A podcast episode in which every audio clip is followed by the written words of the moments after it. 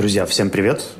С вами 19 выпуск подкаста By Weekly, и я Вячеслав Рудницкий. Да, я Дима Маленко, и видите, у Вячеслава намного лучше получается вспоминать и говорить номера наших выпусков. Мы с вами не слышались уже практически неделю, и за это время у нас накопилось определенное количество комментариев на sonar.one. Вот, например, момент, который ты называл, если не ошибаюсь, в 17 выпуске касательно покупки Yahoo, как мы ее тогда назвали, в том разговоре. И комментарий Александра Лябаха по поводу того, что покупают не саму компанию Yahoo, а корневой бизнес. Да, тут я, похоже, чересчур размашисто так это назвал. Да, технически, получается, они не Yahoo купили, а только core бизнесы Yahoo, но в контексте нашей дискуссии, наверное, такая маленькая, маленькая разница. А второй комментарий был касательно one-on-one. И если не, не ошибаюсь, то здесь даже был какой-то вопрос, да? Насколько one-on-one влияют на мотивацию, как они связаны? Они влияют на то, что с этой мотивацией можно сделать. Там вот правильно в комментариях нам писали, что у каждого человека есть своя какая-то мотивация. И вот этот вот уровень комфортности, который не понижает э, работоспособность или продуктивность, он у каждого свой. И вот one-on-one и регулярное общение со своей командой и как бы отдельно с каждым членом позволяет понять, у кого, у кого где этот уровень находится и что на него влияет. Ну, для кого-то важно уходить вовремя домой, а для кого-то это совсем не важно. Он готов даже в выходные, возможно, пахать, лишь бы ему давали какие-то интересные задачи. И вот в One on One они просто позволяют лучше узнать каждого человека и дают возможность давать ему то, что ему нужно для того, чтобы он работал максимально продуктивно. А что именно нужно давать, конечно, уже зависит от каждого индивидуально. И, собственно, поэтому тоже был, наверное, небольшой комментарий глубже касательно личной мотивации. И тут были три персонажа. Леся, Петя и Вася. Один из них заработал за деньги, второй был инициативным, а третий вечно опаздывал, да? И вопрос вот в подборе индивидуальной системы мотивации, насколько это может быть объективно, либо это все равно какой-то риск, да, или решение менеджера, как мотивировать того или иного сотрудника. Да, это работа менеджера, как сделать так, чтобы те э, люди, которые у него есть в команде, работали максимально эффективно, чтобы команда в итоге была максимально эффективна и выдавала тот результат, который нужно. И тут каждому нужен в какой-то мере индивидуальный подход, но не, не чересчур индивидуальный. Если Петя говорит, я принципиально буду опаздывать на ваши э, стендапы, например, он опаздывал на них на 10, все так поговорили, что ну да, давайте перенесем на 11, и он на 11 опаздывает, то тут как бы уже эта проблема не, не с мотивацией, а с дисциплиной, и на Петю нужно как-то как влиять, потому что это это уже вопрос не мотивации Пети как такового, это вопрос мотивации всех остальных, что вот специально для Пети подвинули, он забивает на, на эти стендапы, и это окей. Все думают, ну, окей, значит, мне тоже можно чего-то просить и на что-то подзабивать. И это, скорее всего, ни к чему хорошему не приведет. Давай тогда тут коротко последний комментарий. Я его назвал это комментарий о больших московских CEO, но в основном вопрос, насколько отличаются типы лидерства, да, и насколько сильный лидер правда является необходимостью в наших компаниях местных?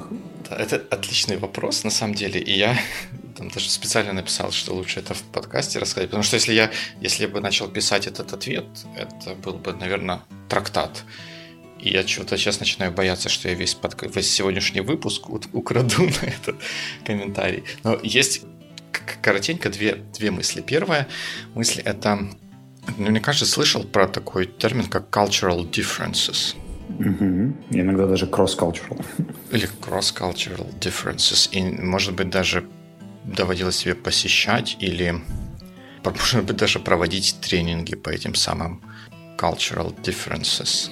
Ну, вот как, как ни странно, они обычно ориентировались больше на какие-то восточные страны, поэтому я общался с несколькими американскими экспертами по кросс-культурной коммуникации, но наверное, отдельного ивента по это не было. Да, это у меня такая сложная подводка к такой мысли, что вот если взять э, вот эти вот культуры или, скажем, нации, э, к примеру, то э, если взять всех людей, которые там находятся, и разбить их или, вернее, не так, не разбить, а оценить их по какой-то шкале. Вот есть что-то там среднее, не знаю, средний рост или среднее время опозданий, средняя пунктуальность или еще что-то. Мы всегда будем получать такие bell curve. То есть есть где-то вот среднее значение, к которому тяготеют большая часть представителей этой группы, и как бы оно уходит в оба, в оба экстрима, и чем дальше оно уходит в эти экстримы, тем меньше людей, которые проявляют вот такие вот экстремальные наклонности по той, а, по той или иной шкале. Так вот, на самом деле оказывается, что вот эта вот серединка или вот этот вот average между разными группами или разными культурами, он на самом деле не такой уж большой. И в среднем может оказаться, не, не только может оказаться, но и оказывается, что разница между отдельными индивидуумами индивидуумами в одной культуре, вот в контексте cross-cultural differences, будет больше, чем разница в среднем между, между культурами.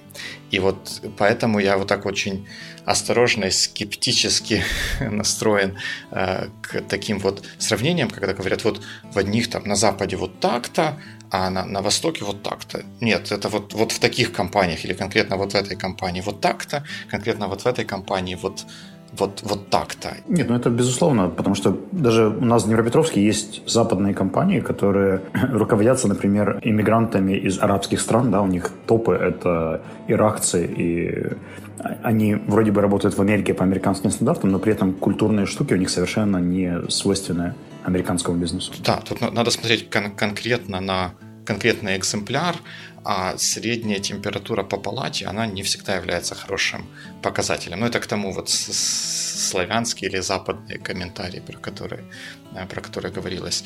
И вторая – это это был первый комментарий про, про cultural differences. А вторая мысль это про то, что в славянских компаниях э, мотивация сотрудников держится на лидерстве. Я бы, наверное, сказал, если вот тоже говорить про славянские компании, что э, в них мотивация сотрудников делится на начальничестве, а не на лидерстве, а в западных на команде и продукте. И э, я могу даже предложить теорию, почему это так. Потому что на Западе вот в течение уже длительного времени развития капитализма там человек, который работает в какой-то фирме, которая что-то делает или предоставляет какой-то сервис, он видит прямую связь между результатами работы компании и своим, ну, назовем это благосостоянием.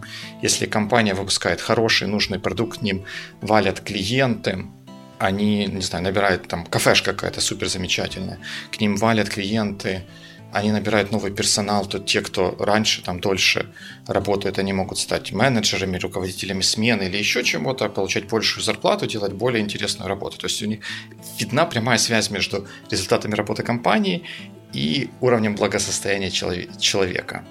В наших условно славянских компаниях в течение длительного времени это было не так. Результаты работы компании или организации, предприятий никак не были связаны с тем, что получает человек. Ты работаешь там с 9 до 5, ты хорошо работаешь, получаешь 120 рублей. Плохо работаешь, получаешь 120 рублей. Вообще можешь не работать и тоже будешь 120 рублей получать, если ты будешь нравиться начальнику, ты будешь с ним ходить чай, кофе пить, и когда будут говорить, кого уволить, он не на тебя посмотрит, а на кого-то на кого-то другого. И вот поэтому, вот, на мой взгляд, вот в этих вот самых славянских компаниях мотивирует сотрудников не, не лидер, а начальник, который видится как такой вот, ну не первоисточник, а, наверное, важнейший источник улучшения благосостояния или такого вот рабочего благосостояния а, сотрудника. Если с начальником ты в хороших отношениях, и вот идешь за ним, куда он показывает, ему не перечишь и все такое, файн, тебя скорее будут, тебе скорее будут давать премию, повышать как-то или иным образом повышать твою мотивацию. Ты знаешь, мне кажется, мы рискуем сейчас уйти в обсуждение разницы лидера и начальника. Точно. Ну, мы, мы рискуем уйти, но я бы, мне кажется, что вот в славянских компаниях там не лидер э, важную роль играет, а начальник. Кстати, можем положить на стек вот эту вот тему про начальника, менеджера и, и лидера. И в какой-нибудь следующем выпуске поговорить о том, что мы думаем и где мы ошибаемся. В смысле, мы конкретно, вот я с какими-то своими мыслями и предположениями о том, что это значит. Просто у меня тоже есть определенное соображение по этому поводу. Вот если я правильно понял комментарий, который был на сайте, Возможно, там еще вопрос стоял в типе менеджмента и насколько вот этот описанный всеми известный демократический стиль менеджмента или лидерства, его там по-разному называют, вообще реален и видел ли ты его когда-нибудь в каких-нибудь компаниях э, in action? Либо все-таки это стереотип, и на самом деле западные компании работают также с более-менее централизованным авторитарным лидерством, и да, они, конечно, немного больше делегируют, но все равно там общие какие-то самые важные вещи принимаются на уровне топов только. В какой-то мере ты, пожалуй, прав. Вот я, когда вспоминаю те компании, с которыми мне доводилось иметь дело, те команды в компаниях, которые работали хорошо, я бы, наверное, мог сказать, что у каждой из этих команд, не компания, а команд был хороший лидер, который знал, к чему идет команда, чего он хочет, чего она хочет добиться, и, наверное, как-то умел, что ли, передать это своим сотрудникам, и они добивались каких-то более или менее хороших результатов. Ну, то есть получается, что вот почему-то э, многие берут модель лидерства, которая делится на три типа авторитарную, либеральную и демократичную, и раз, разносят ее географически. Считается, что демократическая больше свойственна американским компаниям. Хотя вот исходя из моего опыта, я намного больше встречал там э, авторитарных и централизованных систем менеджмента, нежели даже либеральных, потому что мне кажется, что чтобы собрать либеральную э, команду, ну, далеко не каждый американец или британец готов работать в такой команде. У многих совершенно другой запрос, и мало кто пытается взять на себя ответственность. Да? То есть все хотят больше принимать решения, но за них ответственность далеко не все готовы.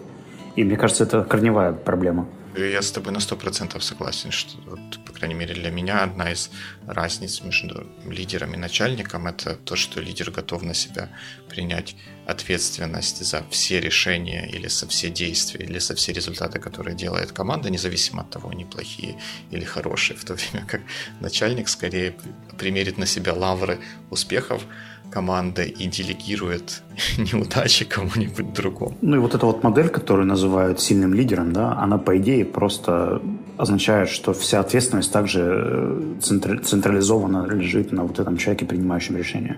В то время как, по идее, слабый лидер выступает просто модератором или фасилитатором, и он помогает эти решения принимать быстрее, просто за счет того, что не он их принимает, да, или подтверждает, или еще как-то на них влияет, а он задает правильные вопросы и в нужный момент там, просто инициирует встречу. А люди уже делают это более-менее самостоятельно. Окей, ну я думаю, что тему лидерства мы еще обязательно поднимем в ближайшем, в одном из ближайших подкастов.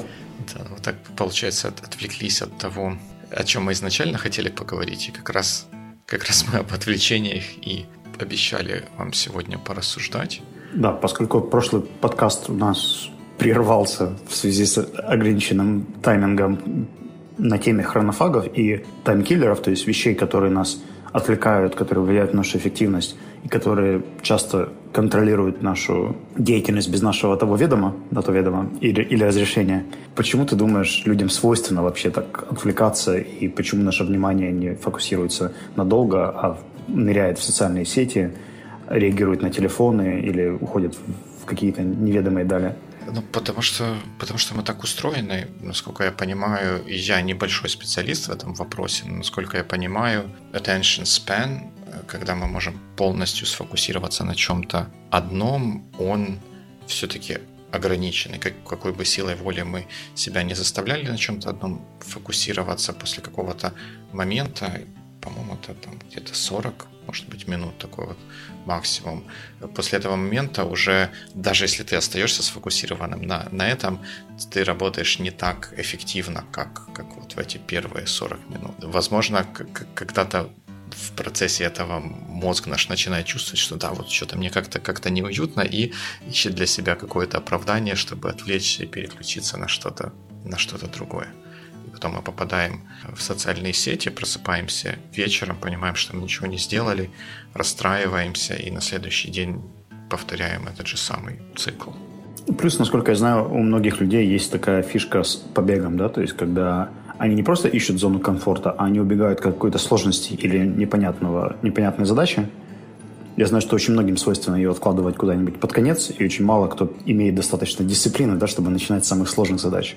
Поэтому многие может быть, подсознательно, да, начинают каким-то образом листать соцсети, чтобы просто не думать о том вопросе, который может вызывать какие-то негативные эмоции, может быть, страхи, может быть, сомнения, может быть, неопределенность. Точно, точно. И мне кажется, что вот здесь как раз в борьбе с этим работает э, рекомендация того же Getting Things Done, когда задача большая и сложная разбивается на более мелкие, осязаемые, простые шаги, потому что когда ты перед тобой стоит задача написать дипломный проект, ты знаешь, у тебя есть там 6 месяцев или 3 месяца, чтобы это сделать, ты думаешь, ну я сегодня пойду в парк, погуляю, позависаю. Все равно есть 180 дней, что я один из этих дней потрачу на парк, особой роли это не сыграет. Ну, оно кажется, что действительно не сыграет, и ты идешь в парк, потом на следующий день что-то еще, что-то еще, что-то еще. И в итоге по времени становится все меньше, ты понимаешь, что задача от этого не уменьшилась, и стресса еще больше, и действительно хочется найти какой-то выход из этого положения, подключиться к интернету и забыться. Ну, кстати, вот я так понимаю, что мы уже плавно начинаем называть те вещи, которые, собственно, в которые мы убегаем периодически, да, или которые нас отвлекают. Подключиться к интернету. Интернет это же тоже сам по себе не time consumer, да, вот если мы назовем, например, соцсети, это уже будет более конкретно, или новостные какие-то порталы, или для кого-то это YouTube Roll. Один из моих э, ныне любимых TED-спикеров, который рассказывал про прокрастинацию, говорил о том, что, в принципе, Тим Урман, если не ошибаюсь, его зовут. Отличное видео, очень советую посмотреть. Когда ему предложили выступить на TED, и он понял, что нужно готовиться прямо сейчас. Его внутренняя instant gratification monkey, те, кто посмотрят видео, поймут, сказал, ну да-да-да, мы должны готовиться, но сначала мы зайдем на YouTube канал и посмотрим все видео, начиная от мамы Джастина Бивера и заканчивая церемонией вручения Грэмми там, какому-нибудь актеру, просто потому что они кликались. А после этого сразу перейдем на Google Maps – проскейлим его до 5 метров э, вдоль побережья Индии. И поскролим всю-всю-всю побережье Индии, чтобы немножко лучше ее почувствовать. И мне кажется, что вот э, в этом саркастическом выступлении Тим как раз показывал о том, что в современные упрощенные и очень такие user-friendly сайты, которые позволяют отключить мозг и просто что-то скроллить, листать, кликать, лайкать и так далее, они, по сути, созданы. Да автоматически тебе давать то, что тебе понравится, потом глядя на то, что тебе уже нравилось или что ты смотрел. Да-да-да, они, они, по сути, создают вообще идеальные условия для такого транса, да, в который ты входишь и, по сути, очень часто без какого-то внешнего пинка или напоминания или distraction можешь даже сам и, и не сильно вынырнуть. Тут я не знаю каких-то таких вот супер особенных рецептов. Я сам от этого страдаю. Что меня в последнее время от этого спасает, вот я как бы стараюсь как можно раньше вынырнуть, что ли, и сказать, зачем, зачем я это делаю, как, как это помогает мне достичь тех целей, которые у меня сейчас есть. То, что я смотрю как чье-то чужое видео, я добавляю ему, увеличиваю счетчик просмотров на его видео. И этим он добивается своей цели. А какой цели, какой цели достигаю я, смотря это видео или читая эту статью или что-то такое. И если я понимаю, что нет, я ничего этим не достигаю, я сейчас не, не нахожусь в режиме, когда мне нужно расслабиться, отключиться, отдохнуть, чтобы подготовиться, собраться силами перед какой-то следующей задачей, значит, я делаю что-то не то, надо immediately, типа аларм, аларм, halt, всплываем и берем следующую задачу из татушки и начинаем делать. А вот здесь как раз вопрос в том, наверное, это абсолютно очевидно, что стоит задавать такой вопрос, почему я это делаю, и полезно ли это. Но другой вопрос, как, как ты приучил себя этот вопрос задавать, потому что тут же основная проблема в том, что это происходит как правило, незаметно для нашего ума. Он сам хитро сбегает, да, находит уловку и уходит. А вот как именно ты переучил себя задавать этот вопрос и включать этот аларм? Мне тут, конечно, хочется такую прям историю рассказать, какой я вот там какой классный, прямо продуктивный организатор. А на самом деле, на самом деле нет. Вот есть такая штука, календарь называется. Сейчас 30 августа мы записываем подкаст 30 августа. А 1 августа я запостил в Фейсбуке такой вот коротенький пост, который показывал, что 7 месяцев 2016 года уже прошли. Через два дня я запущу пост, что прошли 8 месяцев 2016 года. И, к счастью, когда потом придет год 2017, мне, ну, мне так кажется, что пока все идет достаточно хорошо, и мне будет что сказать, оглянувшись на 2016, про то, что я сделал в этом году. И вот это меня как-то собирает. Я каждое, каждое утро смотрю на то, какое число. Я, к сожалению, не знаю, какой номер дня в году сегодня. Я точно знаю, что уже 7 почти 8 12 этого года прошли. И мне хочется в конце сказать, что я вот чего-то сделал, чего-то добился именно в этом году. И это точно будут не просмотры видео на YouTube или прочитание каких-то статей, новостей или тому подобных вещей. Я точно не стану первым человеком, который доскроил до конца Facebook фида.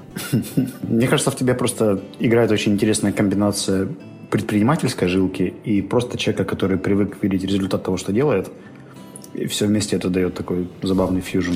Ну, наверное. Насколько это applicable к большинству людей, которые, которым свойственно залипание в соцсети, и не только в соцсети. Мне кажется, что есть еще на самом деле целый ряд индикаторов, таких как, например, э, кофе-брейки, да, или общение с коллегами где-то, возможно, телефонные какие-то колы или мессенджеры, которые тоже съедают просто колоссальное количество времени. Если все-таки вернуться к соцсетям, да, то в моем случае это какое-то время назад было большой проблемой, в частности, Facebook. Причем даже тогда я последовал примеру одного моего знакомого и заблочил новостную ленту, то все равно даже чистых notifications в то время хватало, чтобы меня на пару часов куда-то носить.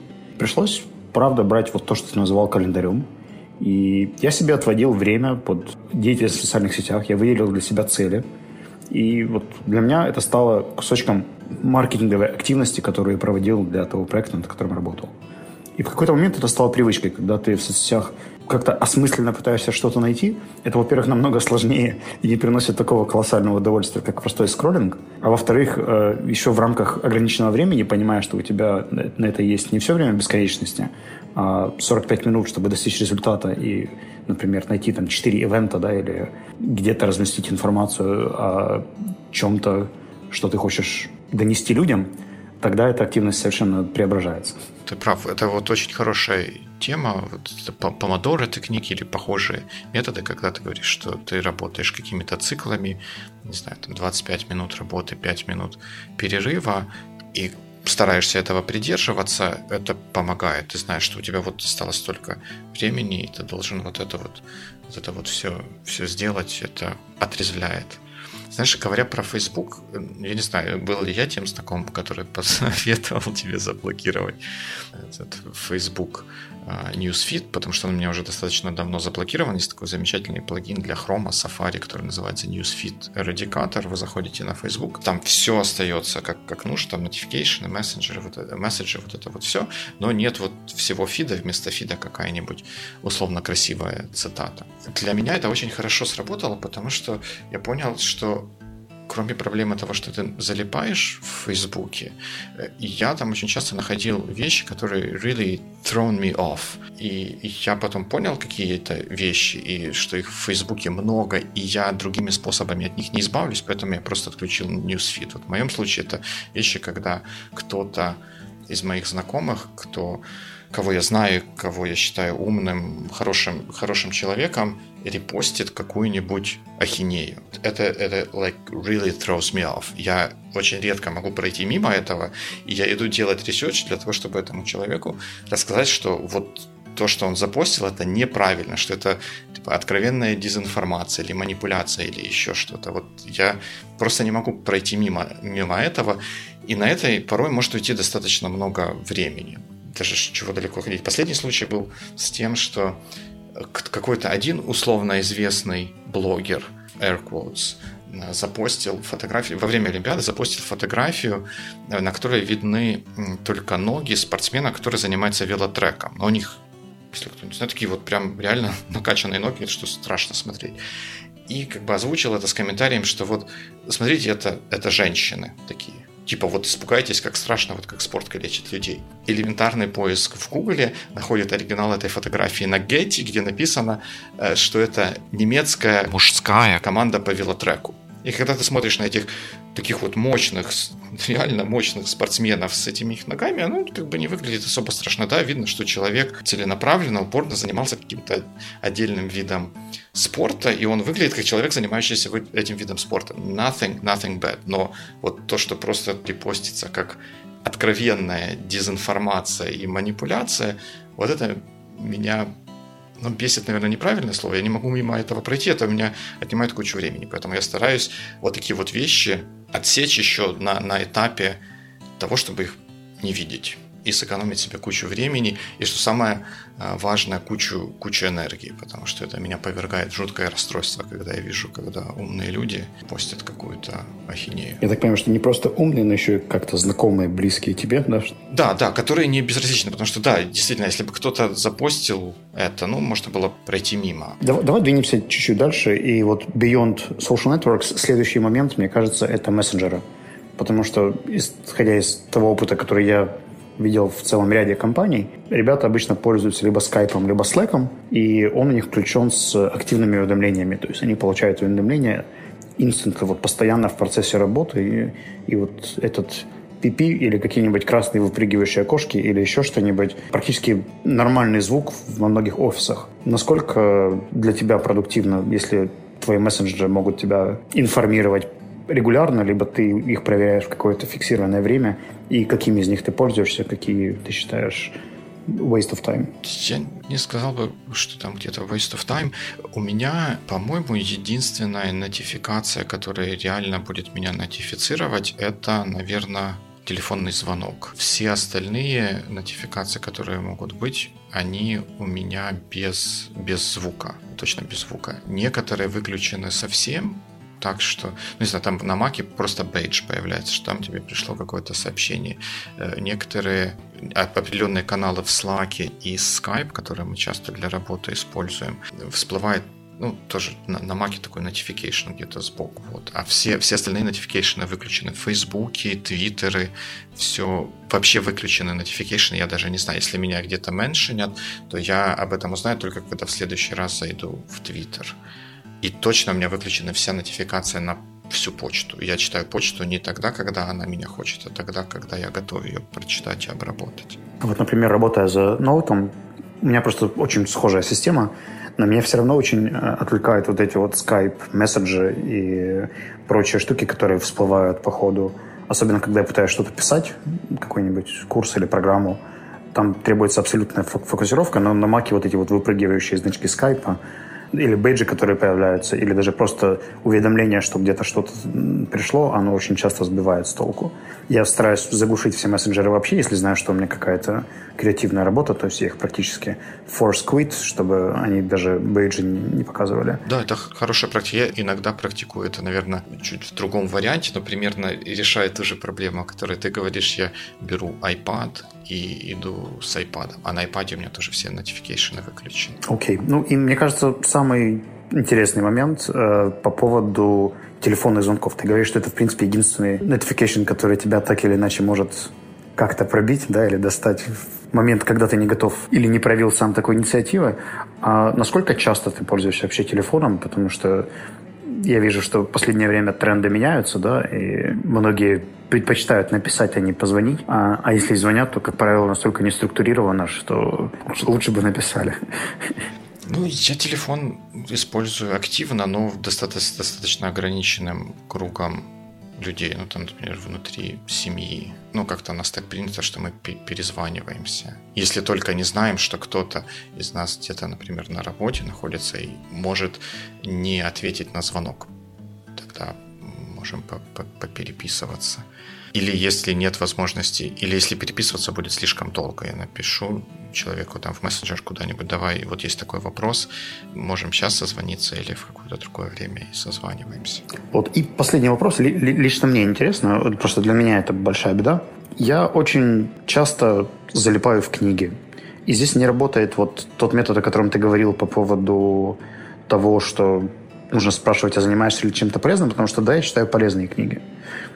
Но они все равно забирают у меня там, чуть больше запланированного времени, да, если у меня есть, например, 20 минут на чтение, то я с каким-то перфекционизмом читаю до конца главы. В общем, я готов дочитывать главу даже в ущерб какому-то своему тайм-менеджменту. И, в принципе, наверное, это касается даже нашего сегодняшнего подкаста. Мне кажется, что мы ведем очень полезную беседу, но... Да, но, похоже, время, время выходит. Ну, про книги я... Мне сложно сказать. Как-то иногда бывает так, что я тоже в них залипаю, но это бывает достаточно редко. И, как, как мне кажется, когда я могу себе это позволить. Вот я э, стараюсь запланировать какое-то время на чтение. И если я вот дочитываю до какого-то как конца главы или там уже понимаю какую-то динамику или ритм книжки, знаю, сколько будет занимать чтение до какого-то э, момента, то я стараюсь закончить чтение до того, как Э, выйдет время, которое я на это отвел. Если там конец главы случился за 10 минут до окончания времени на чтение, то я скорее тут закончу, чтобы не, не сбиться с дневного ритма. Или просто это делаю там вечером, когда уже ночью, когда уже неважно. Давай пока оставим этот вопрос открытым. Может быть, кто-нибудь из тех, кто нас сейчас слушает, может посоветовать мне метод, как мне проводить время, используя и организованно. Да, расскажите нам о том, как, как вы боретесь с тем, с чем боремся мы, и с чем вы боретесь с таким, с чем мы еще пока не боролись. Будет очень интересно об этом узнать и обсудить это с вами в следующих выпусках. И я думаю, что на этом мы благодарим вас за внимание и до скорых встреч. Пока-пока. Пока. -пока. Пока.